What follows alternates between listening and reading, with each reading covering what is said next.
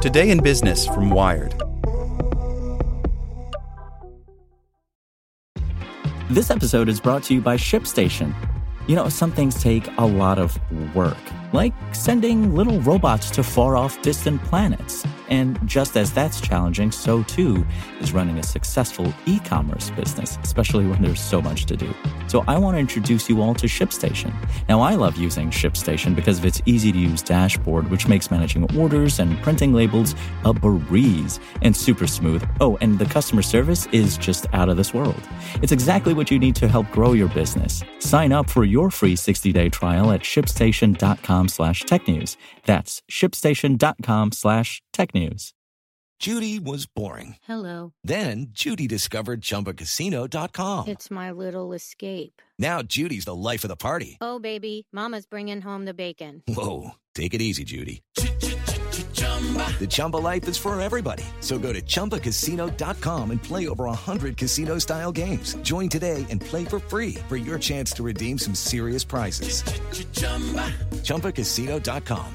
No purchase necessary. Void where prohibited by law. 18 plus terms and conditions apply. See website for details. Today in Business from Wired. Elon Musk's truth. At TED, the Tesla CEO made his case for owning Twitter and rewrote his own history. By Gideon Lichfield. To enter the conference hall at TED, the world's premier jamboree of futuristic optimism, is to enter what feels like a bubble floating in space a tiered theater built inside a giant darkened ballroom and suffused with reds and blues and pinks and purples, at the center of which a succession of extraordinary people tell extraordinary stories of extraordinary accomplishments against extraordinary odds.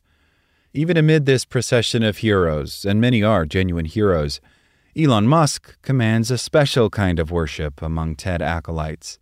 It is not hard to see why the CEO of Tesla and SpaceX embodies Ted's fascination with big dreams and impossible odds, and his interview at the conference's final session on April 14th surely reinforced that devotion.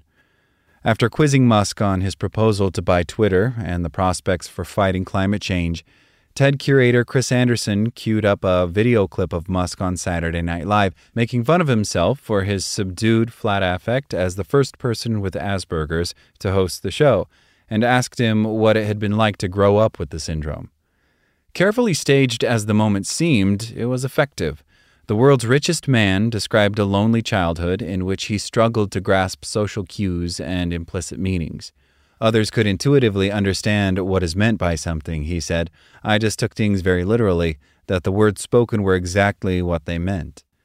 Taking refuge from the confusing duplicity of human beings, he became absolutely obsessed with truth and perused the study of physics, computer science, and information theory in an attempt to understand the truths of the universe.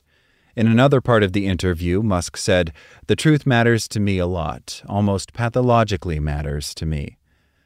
Floating there inside the TED bubble, I felt a sudden empathy. I don't have Asperger's, but I too was a lonely child who didn't understand other people and sought truth in science and computing instead. No doubt many of the overachieving geeks who attend TED could identify too. But there are truths of the universe, and then there are truths of Musk. As he is wont to do, he rewrote history during the interview, asserting that an infamous 2018 tweet in which he claimed to have funding secured to take Tesla private and from which he then had to back down after an SEC investigation was nonetheless truth. He had been forced to retract it and settle with the SEC to keep money flowing from Tesla's banks and ward off short sellers. He talked about three years spent sleeping on the floor in the Tesla factory to show his solidarity with employees, glossing over the frequent stories of his verbal abuse and allegations of racism at the factory in California. And his vision for Twitter, as he haltingly outlined on the stage, is of a platform on which not truth, but freedom is the most important value. Speech should be as free as possible, he said, and aside from speech that might be illegal, like direct incitements to violence, he was hazy on where the boundaries should lie. To Musk, this freedom is nothing less than an existential need. Having a public platform that is maximally trusted and broadly inclusive is extremely important to the future of civilization, he said, to scattered applause. A Twitter on which anything legal can be said might be broadly inclusive but maximally trusted? More likely, it would just become an even greater cesspool of misinformation and abuse than it is already.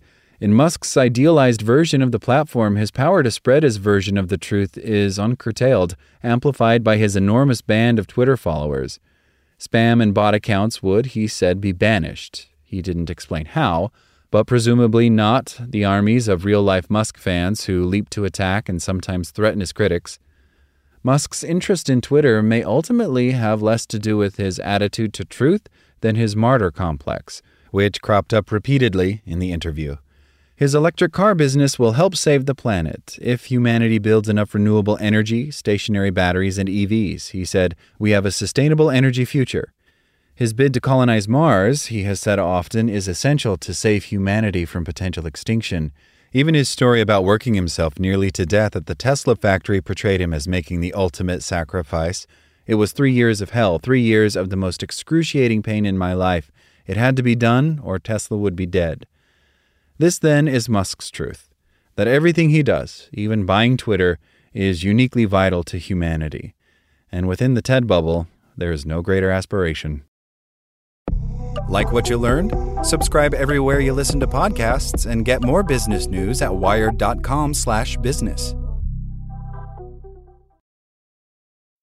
When you need mealtime inspiration, it's worth shopping Kroger, where you'll find over 30,000 mouthwatering choices that excite your inner foodie. And no matter what tasty choice you make, you'll enjoy our everyday low prices, plus extra ways to save, like digital coupons worth over $600 each week. You can also save up to $1 off per gallon at the pump with fuel points. More savings and more inspiring flavors make shopping Kroger worth it every time. Kroger, fresh for everyone. Fuel restrictions apply.